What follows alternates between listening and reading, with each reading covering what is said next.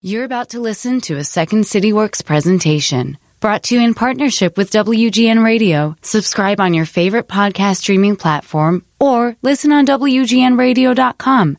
And be sure to share. Second City is back open for live shows, in person classes, and customized corporate workshops and performances. But we also have all those things available in virtual formats. You can go online and find out all the information you need at secondcity.com. Today's guest on the pod is Savala Nolan. She is a writer, speaker, and lawyer. She is the executive director of the Thelton E. Henderson Center for Social Justice at the University of California, Berkeley School of Law. She's got a new book it's called Don't Let It Get You Down Essays on Race, Gender, and the Body. Enjoy the pod.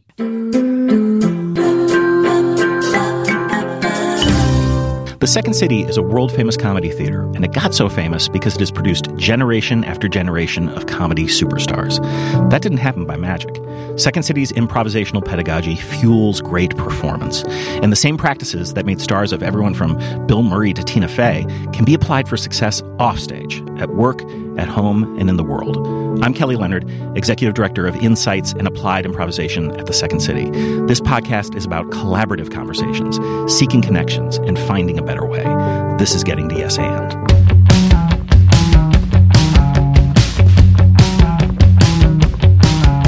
Days can't be counted by the money spent. Today was just another letter left unsaid.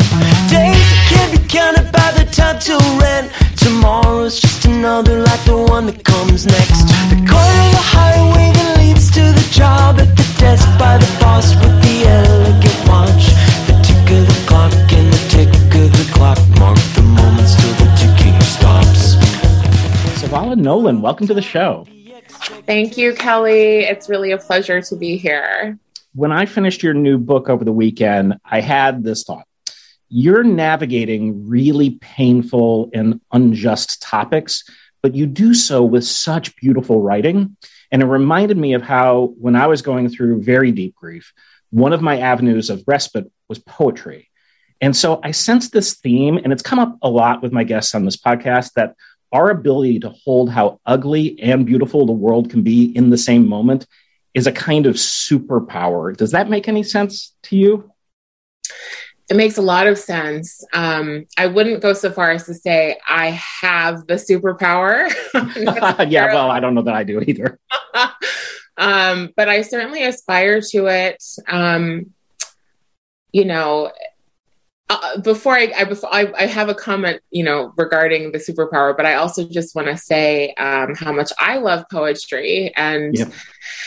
What a respite it has been for me in in moments of grief. Um, and also at this point in time, it feels like uh, the language of poetry is the opposite of an algorithm.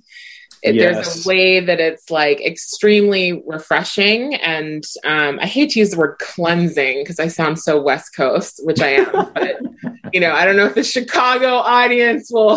we got a national audience. It's fine. And you okay, good. so not everyone will recoil by the use of, from the use of that word, but there's something very cleansing about it. It's like the opposite of being fed algorithmic algorithmic information. So I too relate to poetry and um, part of the reason that I relate to poetry and love it so much is because of of what you've said about this ability to hold, you know, the bad and the good, the dark and the light, however you want to think about it. Um, poetry is complex enough to do that and and as a writer you know i hope that my writing is complex enough to do that and you know i think if we're if we're unwilling to go into the shadow side of right. ourselves or our lives, you know, we're, we're missing like a real solid chunk of mm-hmm. um, what is there to be learned or seen or savored or excavated. Um, I'm someone who's pretty introspective and interested in growth. You know, I suppose if I if I weren't so inclined, I might not be so interested in the shadow side of things. Right. Um, you know, but you you you know you, you, you night and day like winter summer it's it's Yin sort yang. of a natural law right yeah, that yeah. we we contend with duality and um, we ignore that i think at our at our own peril ultimately agreed all right, so this this book is about you, and Walt Whitman said, you know, I contain multitudes. You you contain many multitudes, right? I do. talk to talk to us about who you are. Well, I'm a little bit of everything, um, and and a, there's a way in which I think that makes me um, kind of a dual citizen of of a lot of the poles in our culture. Um, and I'll, I'll, just flesh that out a little bit. You know, I am Black and white. I identify as a mixed Black person. Um, but of course, in terms of my heritage, I am Black and I am white. Um, related to that, I'm descended from slaveholders on my mom's side and enslaved people on my dad's side. And you can guess, you know, which is the white and which is the Black yep. side there. I happen to um, be put in a private school in first grade, like a very posh, Tony private school, and went to private schools most of my life. And so I've moved in some very elite, wealthy spaces, but I wasn't born into wealth. Um, you know, there's real abject generational poverty in parts of my family on the black and brown side of my family, um, maybe unsurprisingly. And so I'm, I guess you could say I'm comfortable in these very ritzy spaces, but I've also been um, at home for better and worse in the very opposite of that. Um, I'm a woman, and I, I mentioned that because I'm also someone who has been fat and thin basically throughout my entire life since I was, I don't know, maybe four years old is when I mm-hmm. was put on my first diet. And um, you know, you learn something about womanhood and kind of what women are are meant to be like in our culture i think when you have the right body quote unquote and the wrong body quote unquote so yes i have this resume of polarities um, that informs how i look at the world and how i write about the world and in particular how i think about what it means to have a body and you know what we learn when we sort of put our attention on our bodies and how our bodies move through the world. And the book is a collection of these incredibly rich essays, and I do want to get to them in a moment. But first, with, with the, another thought sort of struck me in the introduction to your book, as you write, "quote I wrote this book to illuminate to illuminate these dominant and subordinated spaces, and the space that both separates and binds them. I wrote to articulate a space between." Beautiful. It reminded me of something, and we I went and looked up my notes. I'd interviewed uh, George Lipsitz, uh, who is a professor of Black Studies and Sociology at the University of California. And he wrote a book called Insubordinate Spaces Improvisation and Accompaniment for Social Justice. And so I'm very interested in improvisation, come out of this Viola Spolin tradition. She was a social worker, so that, that's a roots. But there's also a tradition of improvisation by Augusto Boal, which was all social justice. Um, and he wrote in the book, quote, everyone has a part of the truth that's people's weaknesses uh, that people's weaknesses come from many of the same sources as their strengths and that the truth and the lie or the right thing and the wrong thing are often not mutually incommensurable opposites but instead different poles of a dialogically and dialectically connected unity. That's kind of yeah isn't it? It's like that's what we're talking about. That's what, that's what we're talking about Yes, I I love it. I mean that that right there. I guess maybe I didn't need to write my book. no, you need to write your book. Your book is different. Could have just pointed people to that idea, but it's so true. Um, there's a quote by Walt Whitman that kind of reminds me of that, where he writes that all truths wait in all things. Hmm. And um, I love that because I think it's true, you know, on some kind of ineffable almost pre-verbal way. Um, but that idea of all truths, that is the shadow and the light. You know, that uh, truth is full of duality. And mm-hmm. the idea that um, all the all the things that are true can exist in every single one of us um, really speaks to me, probably the way that quote speaks to you. Yeah, yeah, yeah. yeah. So the first uh, essay is on dating white guys while me.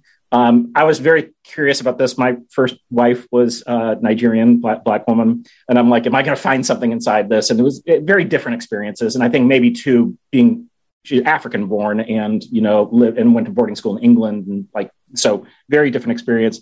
Um, but uh, there's a few things in here that were really interesting. Um, one, you you write in the in the book quote My feet have always struck me as my tell of otherness, even more than my nose or hair or weight. Now that I think that surprises people. I mean, because you wear shoes a lot, right? But yeah. that, but but I guess when you take them off, that's the fear, right? Well, I mean, so as I say in the book, I wear a size women's size 12 and sometimes a women's 13, mm-hmm. um, which uh, is a post pregnancy thing. You know, my feet got a little bigger after I had my daughter, mm-hmm. much to my chagrin. Um, and you know, when you have big feet, like yes, they're certainly more visible without shoes, but you can't really hide them in shoes either.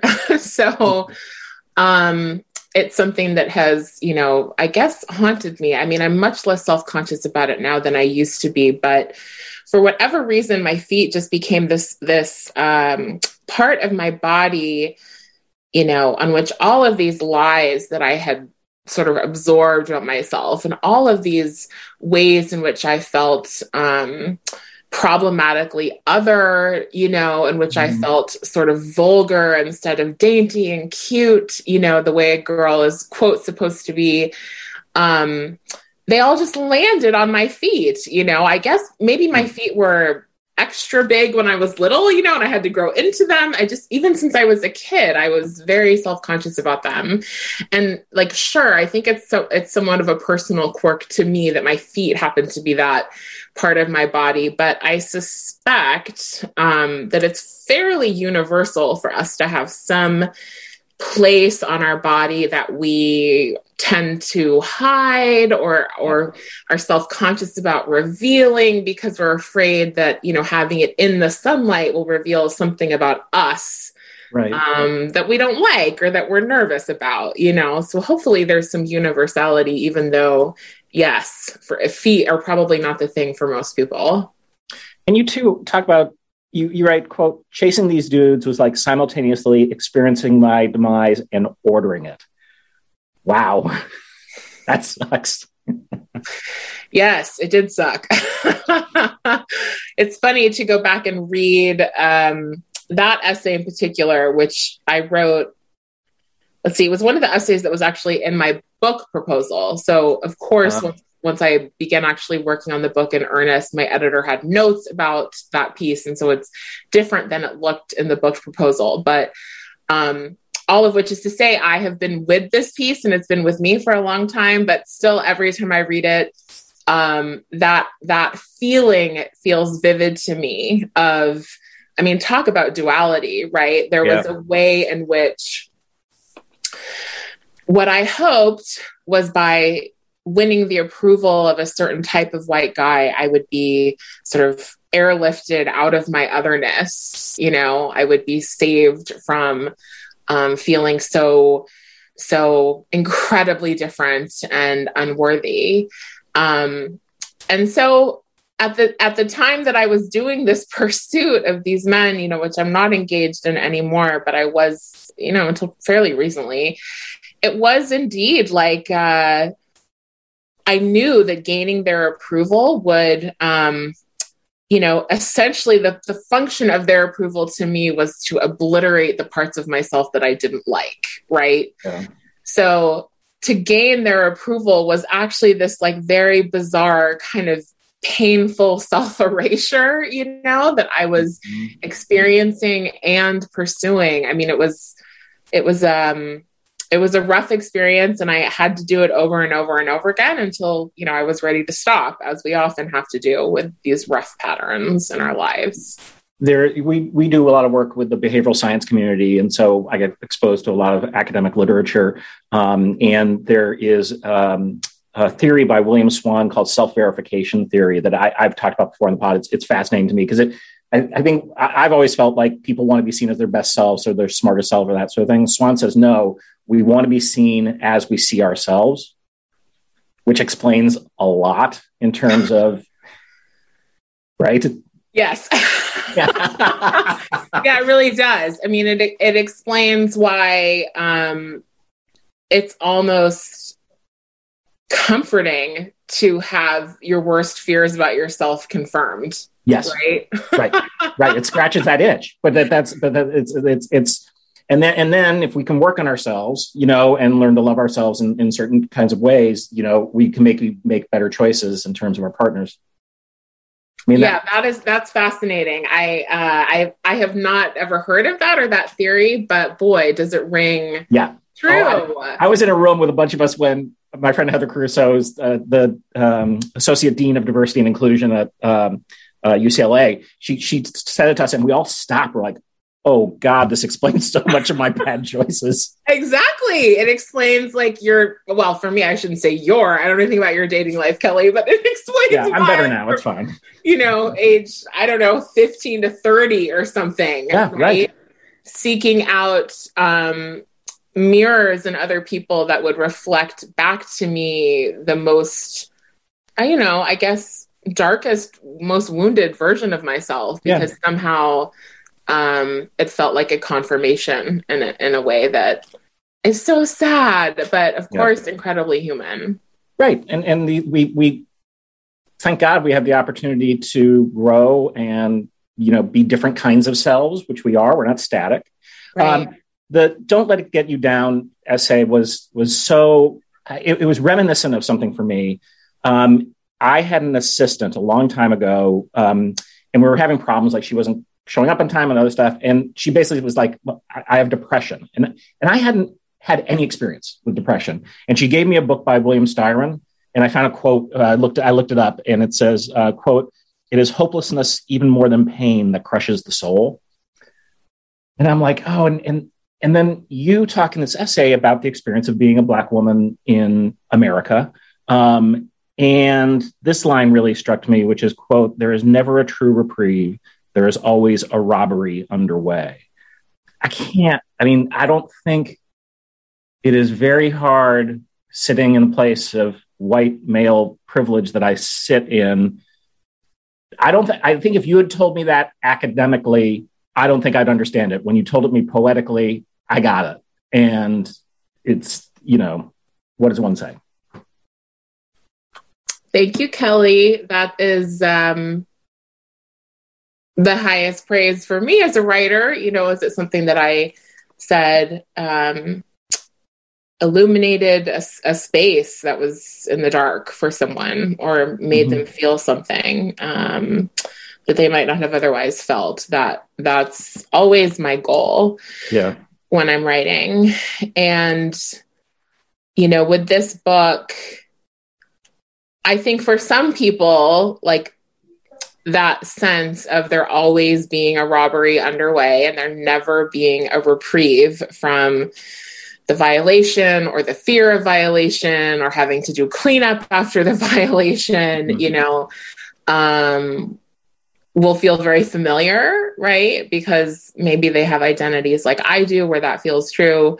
And for other people, it will have more of a revelatory um, ring to it. And I, I welcome both. I, I welcome both. I think, um, you know, pain and hopelessness are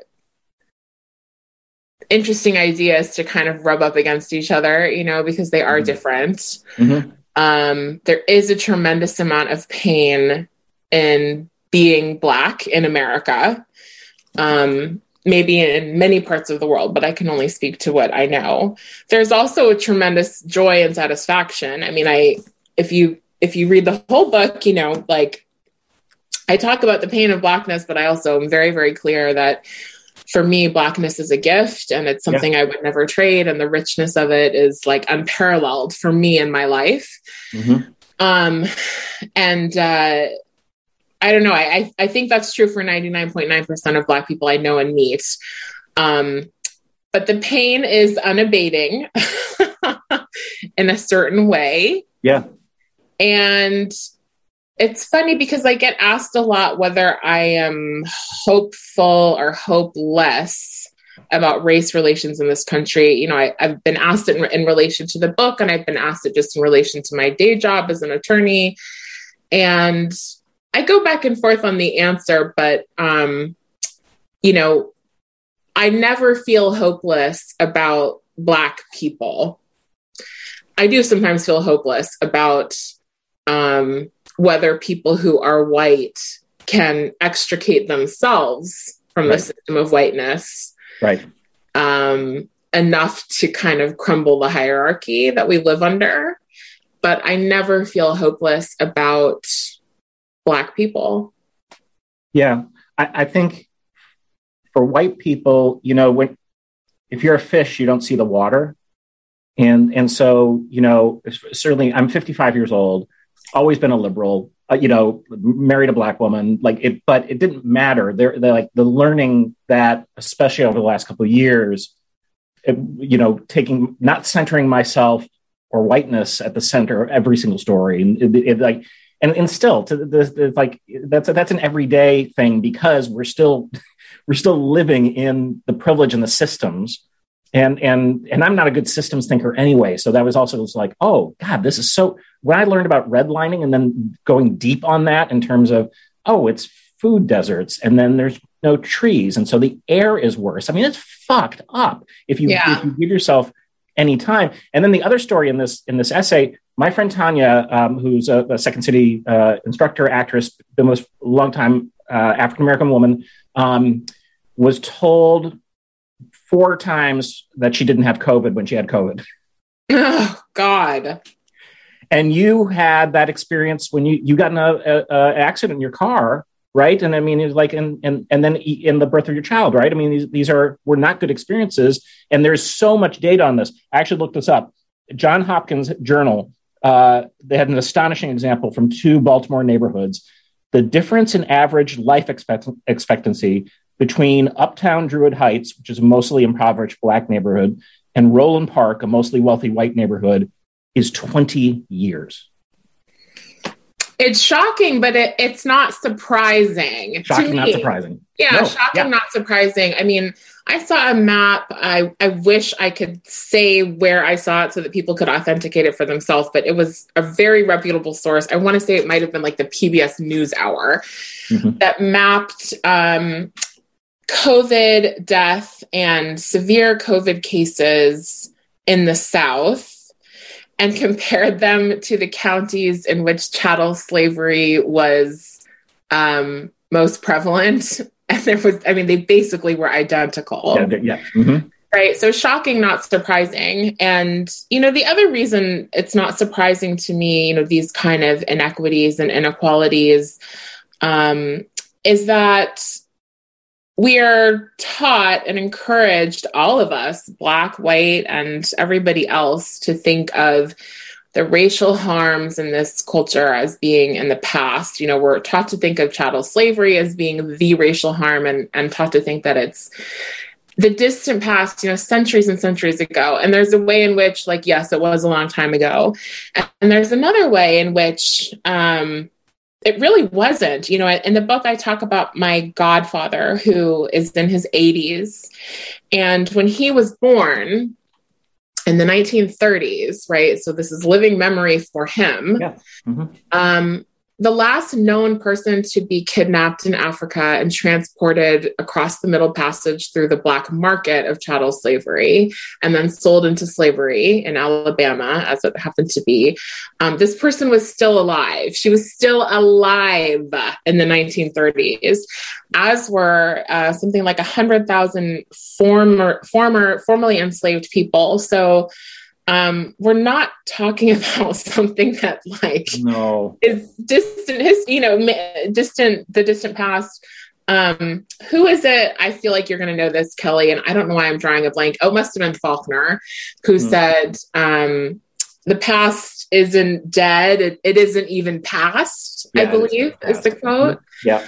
um and you know again it, there's that duality of like the past is also kind of the present right we Yeah. we talk about them as if um, there is a thick high impenetrable wall between them but actually if there's a wall at all it's quite porous Yeah. and um, we ourselves carry things from both sides of that wall you know with us in our bodies and in our brains and in our interactions with other people Well, there's a reason literature and plays have been talking about ghosts for so long.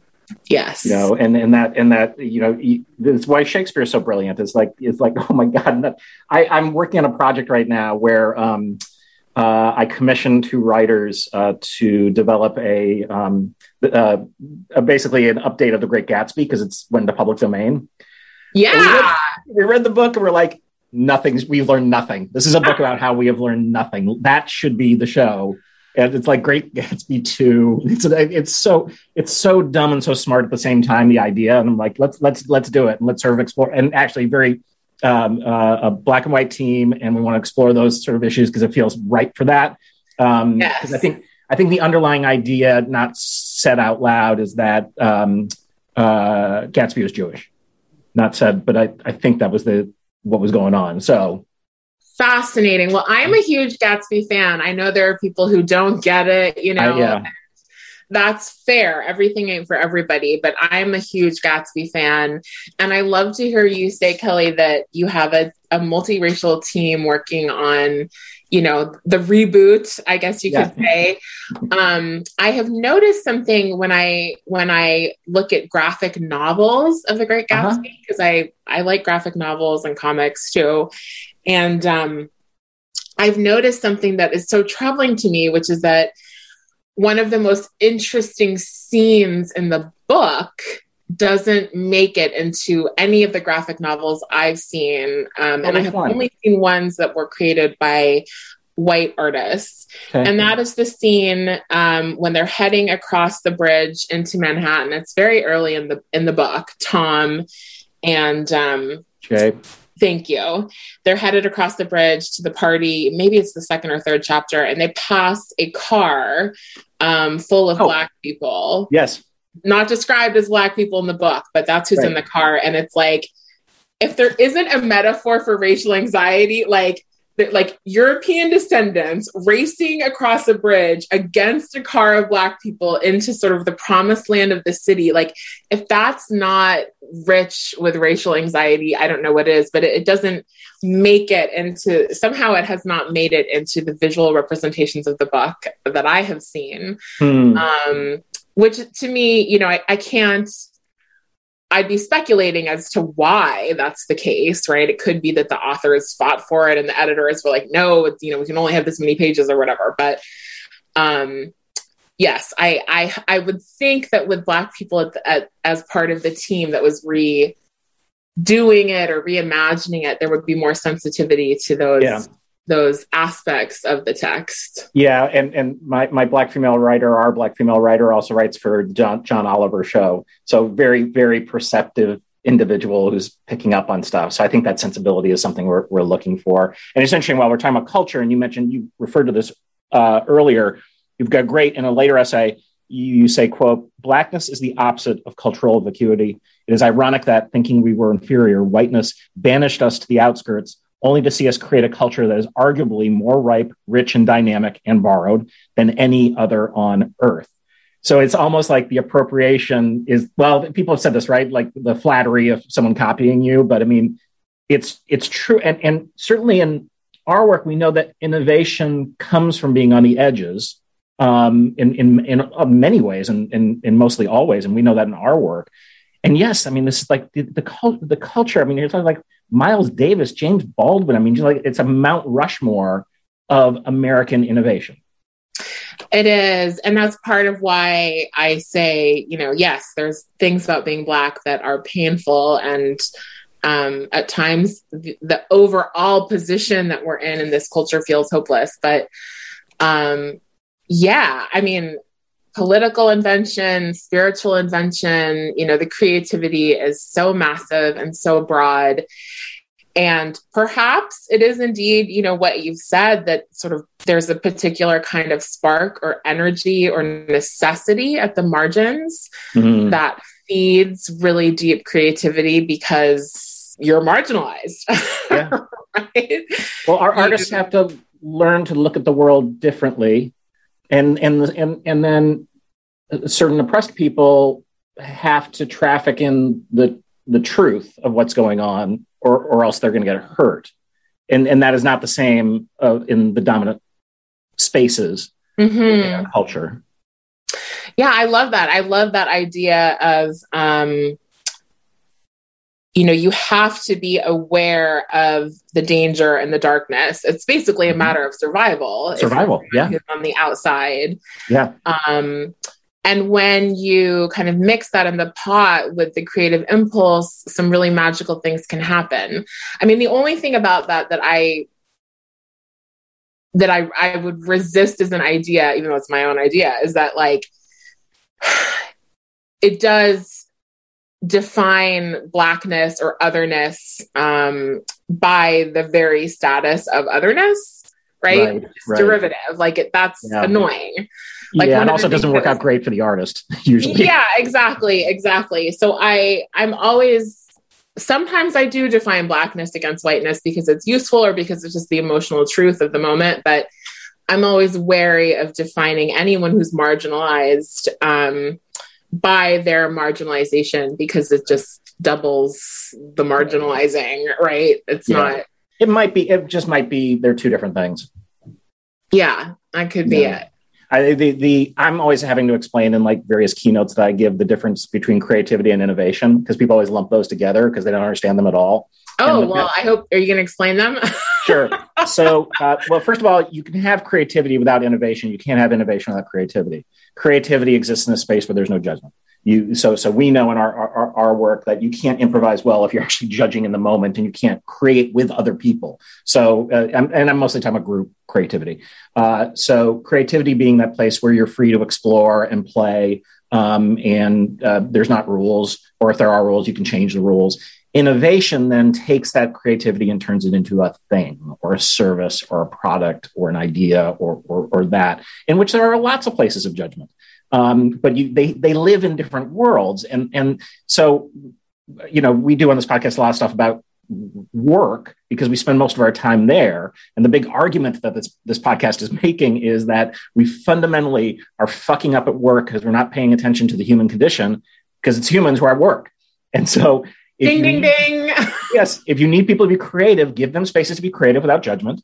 And then have these other spaces clearly defined so everyone knows what's going on. And so, you know, I've worked at Second City for over 30 years, and the genius of this setup that we've got here is this three act structure two acts of scripted content that you come to, a third act that is improvised, where we're making up and playing. That third act is free, it's late at night. Uh, you can leave, other young people can come in. And so we've signaled to the audience that that's our failure lab we're going to play. But then the scripted port, you know, cost money and you come in, you got to get your tickets ahead of time and all that. So it's like, yeah, let's make this, let's signal, let's design systems, right? It's the system. Right. It's a smart system for that. And the, pro- the problem in, in this country and that your book explores is we're not paying attention to the system that got created. And it's not just true of racism, because that's very true. It's also education. We've got a factory system that belies the way that people actually learn. It's re- it's crazy that this is going on when you know you you've worked in the academic sort of like world, right? I mean, it's like yeah, we have all the science that this is there's a better way, and no one's done anything about it. It's not. Well, we're path dependent, right? We have yeah. a way of, uh, especially as groups, of being stuck on the path that we're already on. You know, like yeah. talk about creativity and, innovation. We're we are often path dependent. Mm-hmm. Yeah. Uh, all right. I have so many notes, and we're actually running out of time.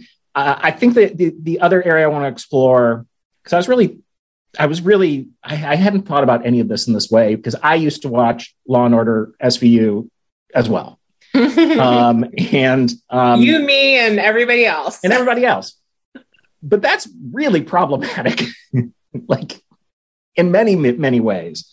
Um, I'm going to read this just because I think it's such beautiful writing. You say, "quote I saw no patterns at all, nor for years did I see how my love of SVU exemplified a broader theme in the culture." Our collective willingness to gulp down violence against women as entertainment, and how that norm helps to shove women like me, who would prefer to rage against such violence, into a chronic, numbed bardo of normalization and consumption. Last sentence is killer. Very good use of the word bardo. Thank you. I read that out loud to my wife. She goes, "Very good use of the word bardo." Like, "Yeah, that's good." Thank you. I actually remember when I was struggling to find that word, like with that sentence just like what what is the exact space that i am trying to conjure and then somehow bardo pops into my head yeah, maybe i should yeah. thank george saunders because it probably yep, exactly probably introduced it to me Yeah, SVU problematic. I mean, I I feel I should say I am not dragging SVU. It's complicated. There is yeah. something to be said for stories being told. Um, I do not want to get hate mail from SVU fans. no, it's just it's, a, it's what we started the conversation with. You can actually appreciate those really good actors who, who are cool and we kind of all are, are, hot for. Let's let's be honest, all yes. of them. Um, uh, some pretty like really good like I love noir, right? If you have an interest in that world, it's a contemporary noir of sorts. Yeah, and you know the cadence is just almost soothing. It's so familiar. You can have it on in the background, and you just feel like someone's reading you a bedtime story because you can follow the cadence almost by who's on the screen. Right? There's something about it that's really soothing. So, not dragging it at all. And in fact, I still watch it. I just don't watch the episodes where um, the women are being mutilated, raped, tortured, you know, whatever, where where misogyny is the life force of um, the storytelling or the plot. And it, it, I would say it took me, I don't know, 20 years of watching the show to have the realization that uh, something was amiss with my identity as a feminist and um, my identity as someone who has been sexually assaulted and my identity as someone who absolutely hates and rages against violence against women and how um, you know endemic it is in our culture but at the same time could sit on the couch for hours and hours i mean you watch one of those marathons right you can yeah. pass the whole weekend watching um, visceral depictions of women being tortured and, and violated and all of that. And it was it was the it was the tension within me that caused me to think about, you know, why am I doing this and and what is the role of of this um, program in the culture? And the role of the program obviously is very complicated. As I said, like storytelling is important and it's important to tell these stories because they do reflect reality to some extent. Um, on the other hand, like they also profoundly normalize it. Like yeah. when you take this topic and wrap it in the kind of sweet frosting of entertainment yeah. and you build it to be something that is bingeable you know like th- the benefit of the storytelling is not free. Like you are normalizing this and you are um, teaching people how the culture works like you're teaching men how the culture works. You're teaching women how the culture works. I, that's a binary way of thinking about it but you know as a shorthand. And you know what people are being taught is like that women get violated and that there's yeah. sort of something normal and repetitive about it. And um, yeah i don't i don't know that that is wholly benign. Hence my interrogation of the show and my own desire to watch it. Yeah i you know i was trying to think of the archetype which was I think da- damsel in distress. Right? Yeah, it's sort of like it's basically a Disney movie but darker. But yeah, but but I think in a modern media landscape, when there are things like binging, you start to then see under the the undergirding of, of what that might it might be a pro, it might become problematic because it's it's it's it's like everything these days. It's like you could have like difficult conversations uh, that end up being like really nuanced and interesting, or you can just drag someone on Twitter. Yeah, and it's it's just like there's there's got to be space for us to disagree or misunderstand or make a mistake um, and recover from it. Totally. Uh, because we all, I mean, this book is littered with it. We all do that. We're, we're, we're, we all make, like, I thank God I didn't grow up you must do this too in terms of like young people today what they have to deal with in terms of like what they said five minutes ago. Oh yeah. Oh god. I can't even imagine I, I, was recalling so i grew up in a very wealthy uh, suburb of chicago called kenilworth. Pretty no i know i did this. I'm admitting this on the air right now. Had a malcolm x uh, hat had, had the black hat with the x and like i would punch myself in the face if i like could encounter myself now then well, hopefully you'd punch yourself in the face and then you'd put your arm around yourself and say, Let me familiarize you with the historical record, my friend, that you can buy a better fucking hat. yes. Yes. Yeah. Okay. Yes. I, I can. I. That's the point, right? uh, yeah. be able to like take take the hard hit, but then yeah, you call someone out, but you oh, call them back in. Like you don't leave them out there, right? Yeah, but because again, like we we can't know another's mind nor their intentions, and uh, uh, and and that's just true. And people are complicated, and like that's always the thing with microaggressions, which is like there are so many different ways that I could feel a disrespect towards you. like the list is really, really long for, for any of us to pick mm-hmm. the one. It's like, oh, that's why you're behaving. Or it's the I had a shitty day, you know, kind of thing. And I'm just like being a dick or whatever because I had that shitty day. So it's it's complicated. And and again, the thing I loved about this book, and I'm going to make you tell a yes and story in a moment. Uh, okay. Uh, but the thing the thing I did love about this book is that it is it's not afraid of its complications and you're not afraid to sort of look at your own complications, but the, how they fit inside a complicated system. Um, and then t- you take the, the, the reader through the many journeys of, of that to the one that sort of the one that comes profoundly at the end that you don't go on about, which I'm kind of glad because it's one of those things of like you just left it there. Was that your white husband didn't vote in the election that got Trump elected? This is true. you just fucking leave that there and then kind of move on and don't reference it again. I'm like, oh man. man. Well, I wanted to stay married, so doing a deep dive into that in the public forum, you know. Um, but yeah, I will. I will. You know, I'll just leave it at that. What I said in the book. yeah. No. Lovely. All right. So the way we always end the podcast with our guest is we ask for a yes and story, and in the parlance of improvisation, when two people are making something out of nothing, they get nowhere by saying no. Um, they don't get very far by saying yes. They say yes and. They affirm and contribute in order to explore and heighten. Do you have a yes and story for us? The thing I'm thinking of that like is this sort of inflection point or a moment, I guess, at which I said yes to something that I, for my entire life, had said no to vigorously, vehemently, um, was willingly accepting and almost like wouldn't say seeking out, but like whatever is just shy of seeking out. Um, the process of of gaining weight through n- no longer dieting. Oh. So um, moving from the sort of status quo of my life for so many years, which was like profound restriction and control around food, into um, a freer space that I knew was going to cause me to gain weight and um, you know, but but also like restore my mental and emotional health, if nothing else, and free up my creativity. Um, you know, but it was going to come with this sort of like consequence probably of gaining weight. And I did gain weight and have gained weight. And um, life goes on, as it turns out. There, like, it was yeah. not the end of the world to um, just simply become fat and sort of come out as a fat person.